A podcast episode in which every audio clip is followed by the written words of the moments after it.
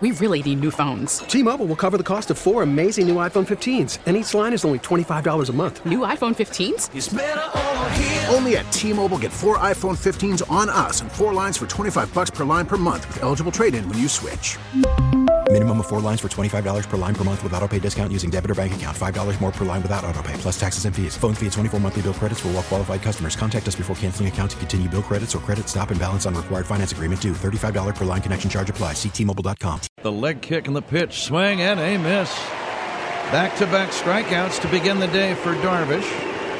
Fans already taking up the Yu chant. The wind up by Hendricks in the 0 2. And that is strike three called. And the next pitch, swing and a miss. Osuna fell down to his right knee on the follow through of that mighty swing. But he came up empty and down he goes. First strikeout for Lester. And the pitch on the way. Strike three called. Good fastball by Quintana. The tall right hander Alec Mills set for the 2 2. And here it comes. Bader swings and misses, chasing a low outside bender. That's out number two. And that's strikeout number four for Alec Mills. Some of the guys our next guest has worked with this past season and before that as well on the Chicago Cubs. Highlights courtesy of us at 670 The Score and the Cubs Radio Network. It is inside the clubhouse, and our next guest joins us on the Al Piemonte Ford Hotline, Al Piemonte Ford in Melrose Park. Pitching coach Tommy Hottovy, nice enough to take some time off on a dreary Chicago afternoon to talk a little baseball, bring some uh, sunlight into the conversation. Tommy, welcome. Thanks for joining Matt and I today.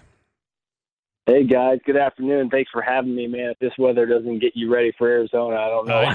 You, you bet. you bet. So, uh, you know, looking looking at your team, obviously there haven't been any major additions to your pitching staff at this point. There's still plenty of time left, and there might be some moves made. But you know, going into going into 2020, Tommy, I know uh, you're not Theo, you're not Jed, you're not David Ross, the new manager. But what would you say uh, are the odds uh, from the guys that you have on your team right now of Tyler uh, Chatwood uh, being the uh, fifth starter on your your staff? Well, I think um, you know, Chatwood is somebody that I think we've always seen as kind of as being a starter. I think he, if you ask him, um, he's he's he's definitely would prefer being a starter.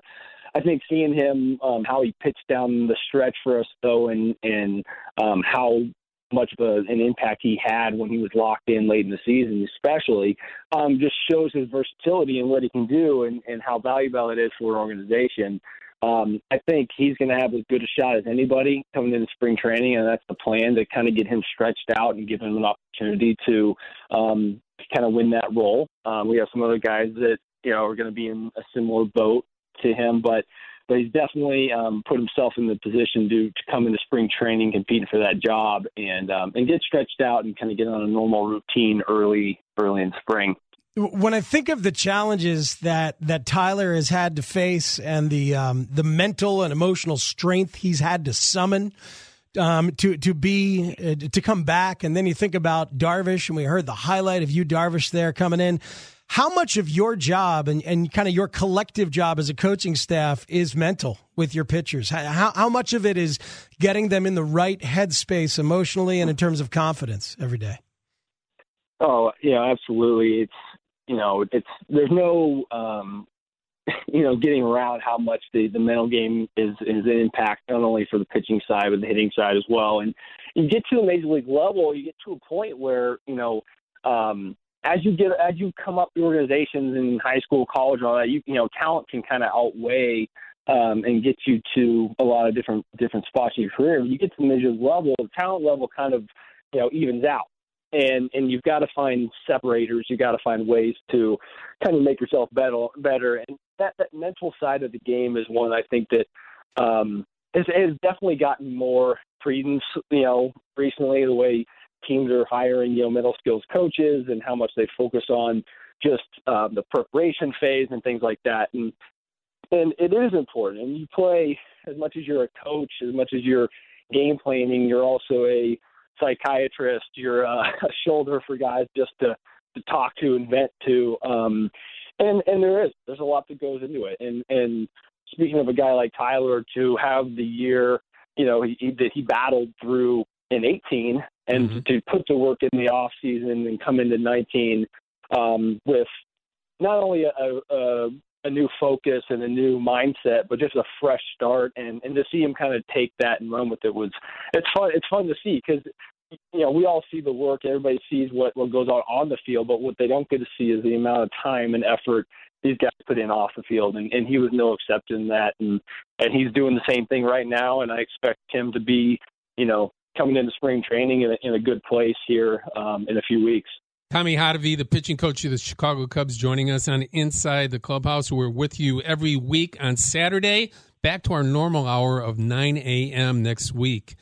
Tommy, when you look at Craig Kimbrel, and there was a lot of getting to know you type stuff for you, the pitching coach, him, the closer, him, the teammate, uh, how much would you just attribute the rushing into a new situation where he had uh, only knowledge of a few teammates and just having to be at top form. How much slide should we give Kimbrel just for that, you know, strange situation being the case, rather than uh, him not being at top form uh, for the Cubs through the rest of the season? Yeah, it's. I mean, that's a that's a great question. You know, I honestly, it, it's hard to answer because um, as much as you want to attribute, you know, all that to just a unique circumstance, it's it was really unprecedented what what he tried to do. Um, we haven't had a lot of guys in this game try, you know, get held out that long just because of the whole free agent process and you know sign that late into the next year and then you know expect to be to come in and be ready to pitch these high leverage situations. You know, we did you know our due diligence and did our best to try to map out a um, you know a modified spring training for him. You know with that with the help of obviously him and his agent and, and their their side of of things, wanting to kind of push the envelope a little bit, and we tried to.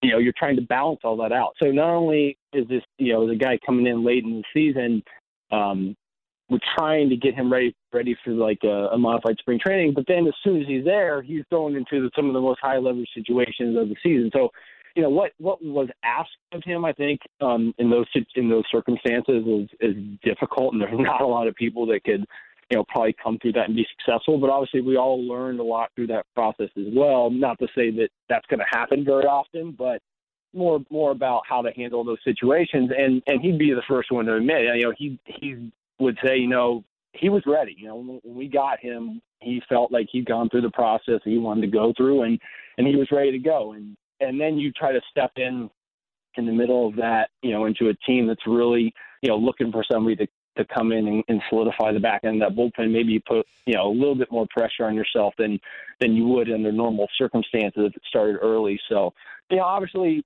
you know, we're looking forward to him having a, a more normal off season and more um, you know normal program he's going to be on and and um, you know look looking into this season with him coming in and, and being ready to roll for us. Hey Tommy, watching Kimbrel um, and seeing every once in a while that that four seam fastball that used to just blow right by guys, a high four seam fastball, go out of the ballpark with with with a bouncy baseball, and we'll see if it's bouncy this year. Um, and and also with a tick or two lost off that fastball. I wonder if he's got to think about a different approach than he's used in the rest of his career, and if you, as an organization, have any ideas that you're looking forward to talking to him about.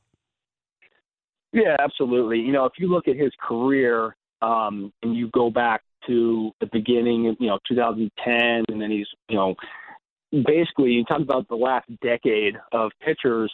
You know, at the beginning of the decade, how many guys had the fastball like Craig Kimbrel had? You know, an upper 90s fastball with ride and carry, and and you know that fastball played, and it was a dominant pitch that not a lot of people threw. Well, fast forward 10 years, you know, there's a lot more guys in the game that throw that, you know, that have that type of fastball, which means hitters get to see it more often. And I I don't want one thing I don't want to get lost in in when we talk about Craig Kimbrel is, you know, he has had this dominant fastball for a long time, but he's also had a really good breaking ball.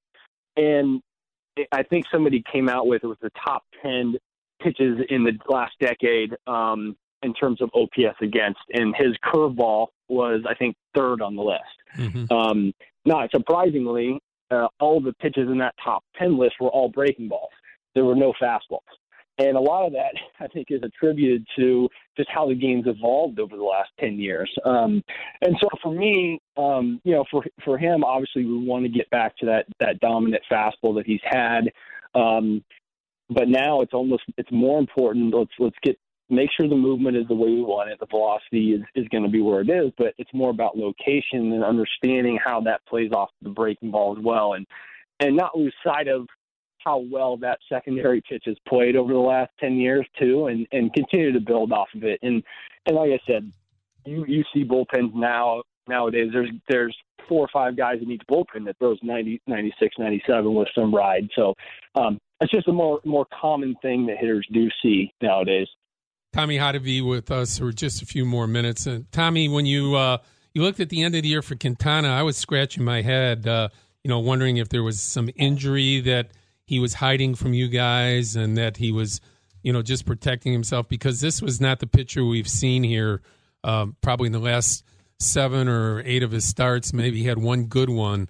Is there, is there a way to, to figure out exactly what went wrong for Jose? Because it was, I've watched his whole career, you know, covering both sides of town. I'd never seen him go through a funk like that. Yeah, and and obviously, you know, we talked to Q too. He's never going to be one to make excuses kind of for for himself. He's always going to take the ball that every fifth day and compete and and bring bring what he has. And, and he's such a diligent worker too in what he does. You know, one thing with Q, and he really um, carried the load there. I think for a little bit for us. Mm-hmm. Um, when when a few guys went down, when you know when Jon when Lester went down early, um, Q went on a really good run. I think it was like five or six games in a row where he let up like I think it was three runs or less in six six games in a row, and it was like seven innings, seven innings, seven innings, and then after the All Star break, right about the time that um, Cole went down, he um, for a good stretch there for about six games was going neck and neck with with Darvish. There was a game he, I think he had six innings and punched out 14 in Philly.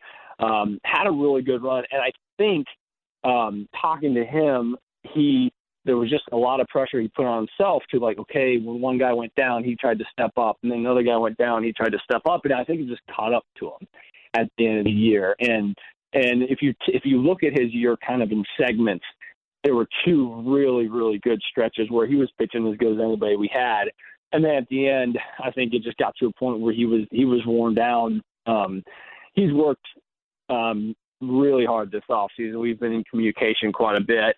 Um, spoke to him the other day. He feels great. Um, you know, as you get older, um, you just have to keep um, and, and stay diligent about the work that you put in, but keep working hard and, and training because no matter how many innings you've thrown this game and how many years you've thrown 30, had 32, 33 starts, 180 innings, 200 innings, it, they don't get easier.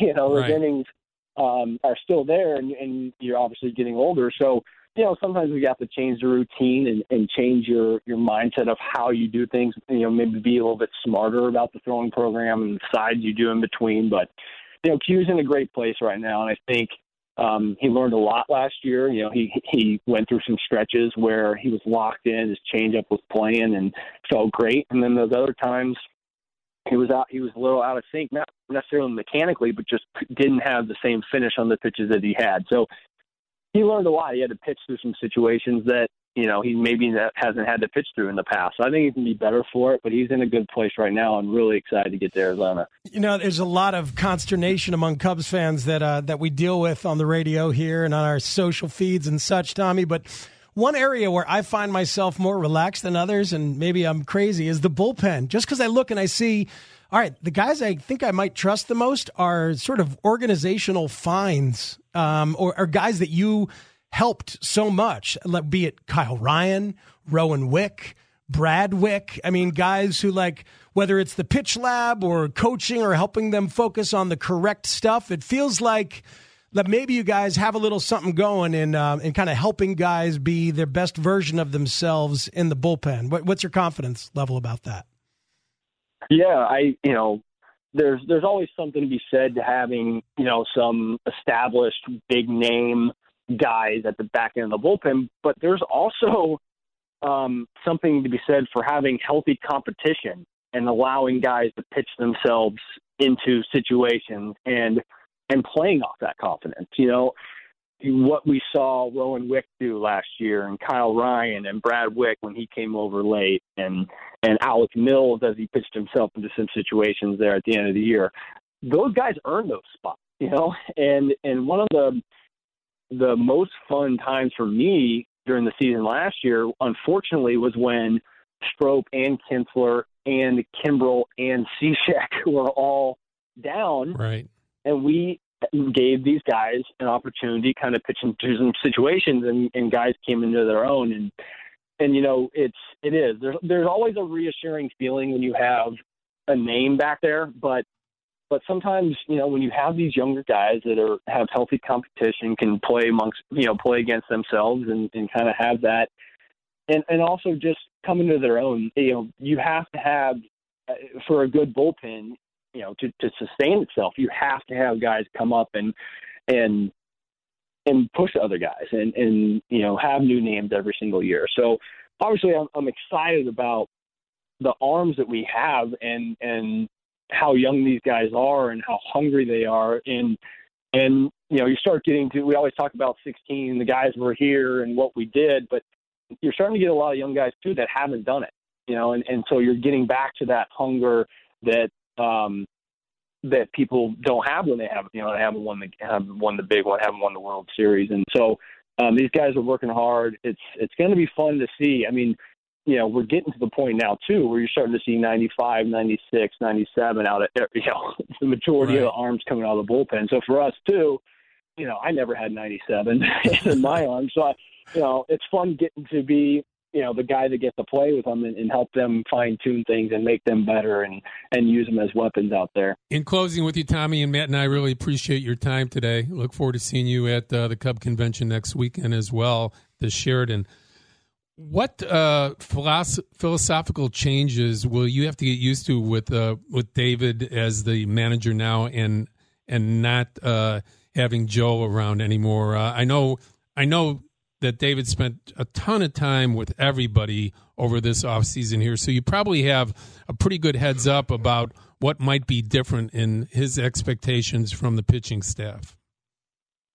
Yeah, you know, philosophically, I think it, you know, we're going to be, we're going to go into this thing um, with Rossy, you know, early in spring, really trying to, trying to, maximize the time we have in these games to make it as game like as possible for for him and for all of us, just so he can get in the flow of how he wants to operate, how we want to communicate, um, and how you know how he's going to want to do things during the season.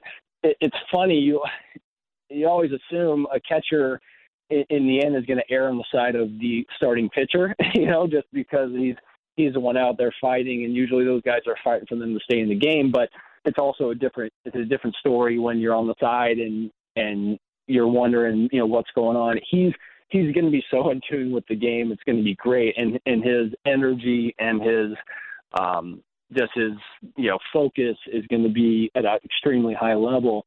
It, it's just going to be it's going to take a little bit of time for all of us to kind of get on the same page with what um, how we want communication to flow during the course of the game. But you know, the thing with Rossy and, and I love is obviously his infectious personality, his his hunger, his drive, what he what he comes and brings to the park every single day. And I I said this the other day, like he's going to get so much out of these guys because you know when, when he's coming to the park and he's fired up and he's ready to go, it's just you you want to follow him. You know, you want to follow him onto the field, you want to follow him into the trenches, and and you know, he's, he's going to be a fun guy to play for. I think the guys are going to love him. He's not going to be afraid to get in somebody's face if, if he needs to, and he's going to and he's going to also have you know some unique um, relationships with these guys. So you know, it's going to be fun. I think you're going to see a lot of changes, and even starting in spring training. We've already discussed a lot of different things that we want to incorporate and and maybe focus on as a group. And and you know the guys are I, I think will enjoy it. I think they really will. But you know he's going to be fun fun to be around and fun to be in the dugout with for sure. All right, Tommy, appreciate it. Matt and I, again, look forward to seeing you next weekend at the, the Cub convention. Thanks for taking some time out today. No, absolutely, guys. I appreciate it. Thanks for having me. You got it, Take Tommy. care. Enjoy uh, enjoy the spring in your mind while you live here in the crap. Thanks Thank you. again. That's Tommy Hottovy, the pitching coach for your he's a Chicago ref- Cubs. very refreshing guy uh, because not only is he bright, but uh, he is so open minded about anything. He he brings a lot of new school, but he he has plenty of old school that goes along with him too. So he is the perfect guy for that job. tell you, I, I loved the candor in his answer about Kimbrel. That that fastball was more special a decade ago in this league than it is now. Yeah. Let I mean- alone the fact that he's lost a couple of ticks. Well, the you know when you talk about that, Matt, and you know we have to get to a break here. We're going to have uh, Tim Mead, the president of the Baseball Hall of Fame, joining us next. It's it's the command. You know, you you brought it up, uh, and it was the exact right question. You know, that fastball has to be out of the zone. That has to be rising out of the zone. It can't be as hittable as it was, giving Right. up nine home runs in 20 innings last year. yeah, and and he's going to be better served at trying to get that knuckle curve over every once in a while, as Just- opposed to just- trying to blow people away. It's it's got to look like a, a hittable pitch, and it can't be. 670 the score is where you are. It is inside the clubhouse in our interesting afternoon slot for another 38 minutes or so. As Bruce said, President of Baseball's Hall of Fame is next on 670 the score. really, uh, you know, it's a shocker. Uh, once they get the call, you get the call, and you say they say congratulations. You know, it's just all of a sudden poof, like a brain cramp. And uh, I'm happy for my wife because it wouldn't have happened without her. And I'm happy for our children, Krista and Casey, and their children, Nico, Alexander, and Hank. So it makes it nice. You know, I thought that at some point that uh, I would go in, but I thought probably it'd be after I passed away, you know. And this way I get to uh, share it with uh, my children and grandchildren. That is the Ford C. Frick Award winner, Hawk Harrelson, on the score. Few weeks back, after the news had broken, and he is headed to the Hall of Fame this summer. The bottom of the hour brought to you by Northwestern Basketball. Join Northwestern Basketball, the new Welsh Ryan Arena this season. Home opponents include Iowa, Ohio State, Michigan, and Purdue. Single game tickets to see Chicago's Big Ten team are on sale now at nusports.com. Our next guest joins us on the Al Piemonte Ford hotline, Al Piemonte Ford in Melrose Park. You're listening to Inside the Clubhouse on 670 The Score. Matt, a gentleman I've been friends with for, I don't know, 37, 38, I don't know how many years, but a lot of them. And now the president of Baseball's Hall of Fame, Tim Mead, joins us uh, on this uh, afternoon here on Inside the Clubhouse. Tim, welcome and thanks for taking some time out today. Well, so looking forward to it, and, and uh, great to be with you this afternoon. Tim, uh, we just heard from Hawk Harrelson, obviously, on uh, the Saturday of the Hall of Fame inductions in July. Hawk will, uh, you know, have his uh, day in the sun and uh, be able to talk to the media, and then also uh, be recognized again on Sunday. What is what would be the best way for Chicago people to get ahead of the curve here and uh, start making their way as far as accommodations for that weekend?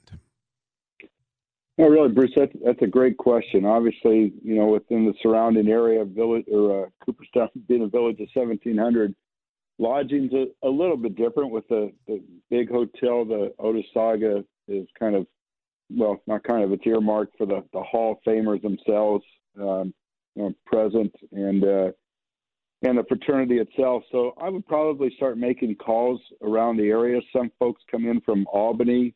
Uh, there's some areas on, on the outskirts of Cooperstown as well. But I would, you know, what we run up against, Bruce, is there's a couple of um, uh, parks, Dream Park and All Star Village, that host about 168 teams, uh, youth teams, a week.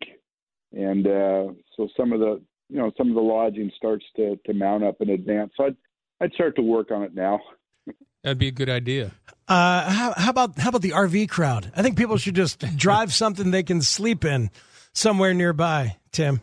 Well, Matt, I, I'll tell you, a lot of folks in that area certainly do so for spring training after all the years in in uh, Arizona, and you see that. So, um, I think it's going to be a special weekend across the board. Obviously, you know, some some uh, fin- unfinished business yet here in a week or so.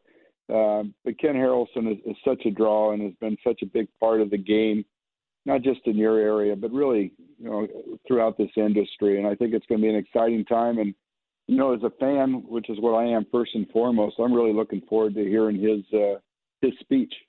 What is um what is your relationship to the voting in terms of do you follow it? Uh, are you uh, because a lot of people are wondering whether Derek Jeter is going to be unanimous, and I wondered if that impacts you at all, or you find yourself interested on that level. Well, I think you're interested in in every aspect of it, Matt, but we really won't know until we get into into that room and count the votes. And obviously, we all follow things on social media, you know, and see Ryan's kind of chart as, as it goes along. But uh, there's nothing that we know in advance. Uh, you know, is in on the Veterans Committee vote in December, set in on that uh, in San Diego, and you know, you hear a lot of discussion, but ultimately, until you actually count the votes, you really don't know. And I think that's that's the exciting aspect of it as well. So there's a lot of things put forth back and forth, a lot of discussion and a lot of debate. Um, you know, forthcoming, unanimous. Who's going to be there? Who's increased votes from the past? Um, I'm as excited about the process as anybody else. Tim, you've only been there for six months. Uh, you know all those great years with the Angels. You know such a illustrious career as their media relations director and uh, you know the the top executive in that area, and now now this job. But uh, I guess the with your predecessors, uh, the pressure over, and maybe now you, the, the pressure over direction from the Hall of Fame and the people there, and not being overly um, instructive, as always has been the, the the bone of contention over the last five ten years because of the unknowns about how to vote for the steroids era. We see some groundswell of voting now for Clemens and Bonds in their alleged use. But um, what what has always always been the uh, the Hall of Fame's uh, mo when it came to direction or no direction for the baseball writers of America? Bruce, that's really a great question, and, and I'm I'm still learning the process, doing a lot of reading of the history, even after six months and and prior to that. But you know, you're asking about PEDs, and I would say the one that I would know, I could state factually, is the ineligible list, of which Joe Jackson and Pete Rose are on. So, you know, we follow really kind of the tone of uh, in direction of Major League Baseball. When it comes to the writers, you know, regarding the topic you just brought up, uh, you know, for for the 10 season that someone's eligible, as long as they have their exceed the five percent, it's really in the hands of the baseball writers. It's not direction from the Hall of Fame, and it really kind of doesn't become so until you you know you segue into the Veterans Committee. So, you know, not to say that we're Switzerland by chance, right? You know, but ultimately we are the Hall of Fame. We're not the committee that formulates the ultimate decisions. It, it, it's really interesting. With that in mind, Tim, I haven't been to the museum in a while. Is there anything in the museum that acknowledges that era? Anything? Uh, because some of those guys uh, will be voted in. Um, some people think some of those guys have been voted in. You know, but whatever. But either way, it's kind of an undeniable era in the game, and I'm wondering if that is represented at all within the museum itself. It, it, Matt, it certainly is, and there are also Pete Rose artifacts in the in the museum as well. So I think the one thing about history is you know, I, I I've kind of likened it in the past uh, where I lived. I lived about ten miles from the Nixon Library. Mm-hmm. When you go through that library, there's an extensive exhibit on Watergate. So it's not the job of a museum to filter history, but to present it in an unbiased manner. And I think that's, you know, the Hall of Fame uh, certainly does that. It, it alludes to that period of time and it's up to others to, to formulate their own opinions. What's been the uh, the greatest challenge for you uh, moving from California all the way to New York, and then uh, you know being able to take over in midstream during the uh, the summer here as the president of the Hall of Fame for our, our good friend Jeff Idelson, who had done such a great job for a lot of years. Really, he really did, and and his legacy will continue, Bruce. But biggest challenge is connecting flights, trying to get back home, family, and, and back to Cooperstown. Um, I don't know that it's really challenge, I probably more emotional and personal to step aside, you know, those last few months of the season from the winning and losing, from the day in and day out relationships of, you know, just the ebb and flow of a season, whether mm-hmm. it's a mm-hmm. winning season or or not. Um, it kind of did the heart a lot of good to to go with Jon Shestakofsky when we worked the World Series and you know see a couple good friends, particularly Howie Kendrick, who had some great postseason moments. Um, I think the challenge ultimately is uh, realizing there's a little bit resource difference of of working in the Hall of Fame uh, than certainly on the club level.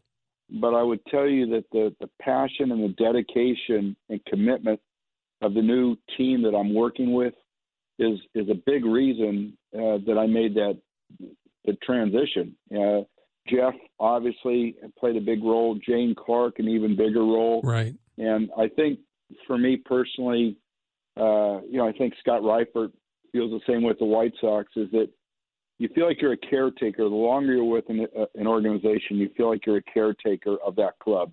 I took that, those responsibilities very seriously with the Angels. Now I just get the opportunity to join a group of people and do the same thing for 30 clubs in an industry and its history. And for me, it's just a, a, a blessing and a privilege to be in that role. Let's make it clear to people there is no charge to come to the Hall of Fame and to the induction. It's uh, get there and uh, pick out your spot uh, out there and uh, you go. I, I, guess the misconception for the people that have never gone, Tim, is that, uh, gee, how much is it going to cost us? And, uh, you know, how many lines are we going to be in? And it's, it's up to, and correct me if I'm wrong, it's up to the individual and how early they want to get there on induction day. Absolutely, Bruce. We, I, I believe the, um, the Clark Center in that area where the ceremony is. Uh, I think we open the the road about eight o'clock, and it's it's a celebration. And you know, understand it's not a big parking lot. Is you know, you tailgate, you come out there and you you celebrate one of baseball's great days. And um, you know, one of the great things about it is the fans will come out to celebrate Ken Harrelson and and others. You know, and part of that class the great thing for the inductee is it's their time to congratulate and thank all the people that played a great role in their life. So it, it's a special moment. It's an emotional moment. You know, again, I only have one under my belt, but it's it's interesting to hear some of the speeches in advance and uh, as John works on it with the inductee, and then we hear kind of a dry run. You sit back there and you wonder, what's that one emotional moment that's going to get to that inductee when they deliver it. You know about the family, the wife, the kids, whatever, and it's it's just a special time. Tim Mead, uh, almost 40 years with the Angels. Um, I, I, know you're enjoying your, your new job. It sure sounds like it, but it's okay. You can admit it here. Was there a moment during Joe Maddon's introductory press conference where you're like, "Oh, I just missed working with that guy as manager"? Like that would be that's going to be a fun run for Joe out there with his old team. It is, Matt, and, and sure. I mean, the one thing there's there's several people that I can say that we have 35 to 40 years of friendship with and experience. And one of the great things of the hiring of Joe is that, you know, the, the angel blood stayed in him, even with Tampa and all his success there and in Chicago, obviously. But Joe is a big, big reason for part of that success in 2002 helped develop so many players. Uh, I think he's going to bring an infusion of, of energy, motivation, and just just overall positive vibes, not just in the clubhouse and on the field, but also in the front office. You know, I talked to him beforehand, and um, I'm a firm believer that we're all where we're supposed to be at some point when all is said and done. Um, the only thing I told him, I probably I, I tried a little bit to watch most of the Angel games once I got out to New York, but I realized I better start putting a premium in sleep, so I didn't. I wasn't able to finish all of them, but I'll I'll listen to quite a few of them, and and I hope he gets them back to the promised land because Artie deserves it, and I think that's the kind of impact manager Joe Maddon is. Tim, uh, we appreciate the time. Uh, we will have you on again uh, after uh, the the new class has been uh, chosen, and they go along with Marvin Miller and Ted Simmons and Ken Harrelson and our uh, good friend Nick Cafardo and um, late Nick Cafardo as well going in. So uh, it's going to be a, a, tremendous time there this summer. I'm going to be there. Hopefully, I'll be there and uh, look forward to having you on again right before that. Guys, thanks for the opportunity. And Bruce, I look forward to seeing you in July. All right. Thank you. Tim Mead, president of the Baseball Hall of Fame, joining us. It's 670 the score. When we come back, you'll hear from the White Sox manager, Rick Renteria. He was on the morning show yesterday talking about one of the very interesting issues with the current state of the depth chart. That's next on Inside the Clubhouse on 670 the score. This segment is brought to you by Subway. Subway restaurants feature a different six-inch sub for $3.79 every day. Subway, make it what you want. At participating restaurants, additional charge for extras, plus applicable tax. No additional discounts or coupons may be applied. Just talking about the ineligible list and Joe Jackson, Say It Ain't So, the song from Weezer. Come on now. Mike Chen on the case. Um, Maggie and Julie are up next yes, right after us. Indeed. From 4 until 545, runs up until David Schuster in the pregame show uh, for the Chicago Bulls. But uh, be listening to the ladies as they always bring – their unique qualities and information to their show. Julie DeCaro and Maggie Hendricks right after us when we get out of here. Rick Renteria on the station yesterday, Bruce, and something that you and I have talked about a bunch, a lot of people have talked about, is the spot for James McCann on this White Sox roster. Now that Yasmani Grandal is here, now that Edwin Encarnacion is here to play DH, Zach Collins exists, it's pretty crowded for James McCann, but he was a big part of things last year. Yes, indeed. Uh, uh, this is the manager, Ricky Renteria, on our morning show yesterday, talking about the role for James McCann and how uh, Ricky might handle it. I've spoken to, to Mac several times, and the organization knows how I felt about him during the course of last year. He did a lot of great things for us in bringing our pitching staff through. We're going to have to find a way to make it work. That's as best as I can put it to you. We're going to have to find a way to get two guys that are extremely talented, that have shown the capability of bringing pitchers across, helping us win ball games, and find a way to make sure that we all understand that we can't be selfish. Winning as a team is a selfless, you know, endeavor. You're giving yourself up for each other, and you're knowing that when you're when you're put in a place to to perform, you're there to help your teammate. And so I think he's a team player, and I think he's capable of not only carrying it, something happens, he can stay in there and, and, carry it every day, just like he did last year. And and Grandal, who we pick up, can do so many things. I think that we'll be able to figure out a way to to get the most out of out of both of them. And I think that James is is a winner. Takes a takes a big man to do it. You've been through it in your own particular way, and uh, you do have to uh, swallow a, a, little bit and say, you know what. Um, got to do what's best for me, for the people I work for, and uh, for the collective group to go to the World Series. And I think James has all that within him but it is a, very unfair situation for him. Got to say, I love the way that Rick Renteria talked about it right there. Yeah. Like it, spinning it towards the positive, setting the expectations, as I'm sure he's done privately. James will handle it the right way. Because the thing is, I, I know, I, I, understand, I have empathy for where McCann is, but man, it's winning time. It's winning time, and that's yeah, a luxury you know, that you should you know have. But his whole career, it, it's kind of turns on this. I mean, he he resuscitated his career by having a, an All Star season last year.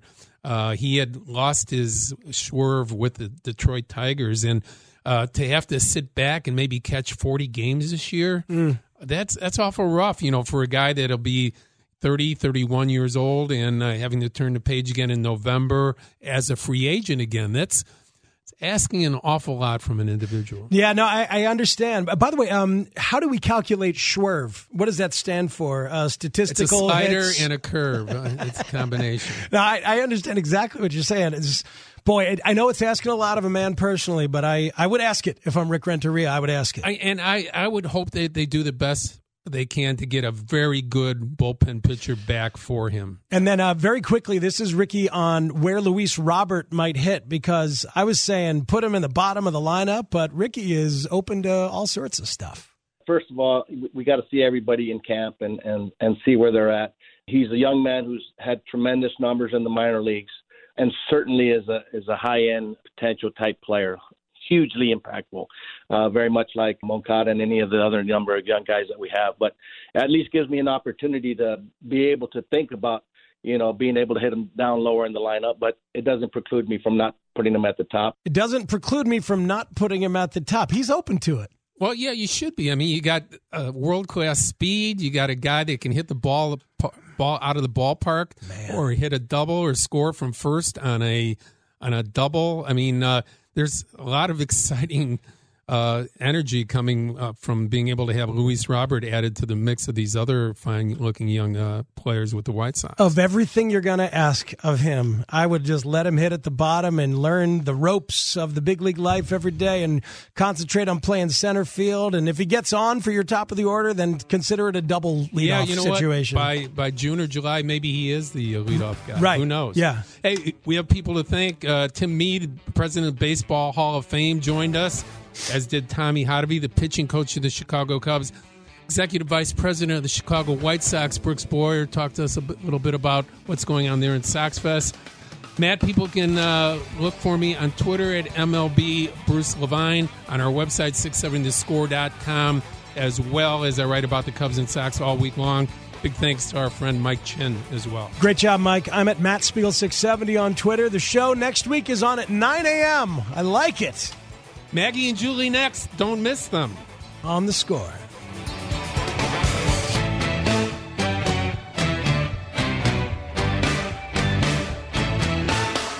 Thank you very much. Arigato. Merci beaucoup. Shen Shen. Gracias. We really need new phones. T-Mobile will cover the cost of four amazing new iPhone 15s, and each line is only $25 a month. New iPhone 15s? Only at T-Mobile get four iPhone 15s on us and four lines for 25 bucks per line per month with eligible trade-in when you switch. Minimum of four lines for $25 per line per month with auto pay discount using debit or bank account. $5 more per line without auto pay, plus taxes and fees. Phone fee at 24 monthly bill credits for all well qualified customers. Contact us before canceling account to continue bill credits or credit stop and balance on required finance agreement due. $35 per line connection charge applies. Ctmobile.com.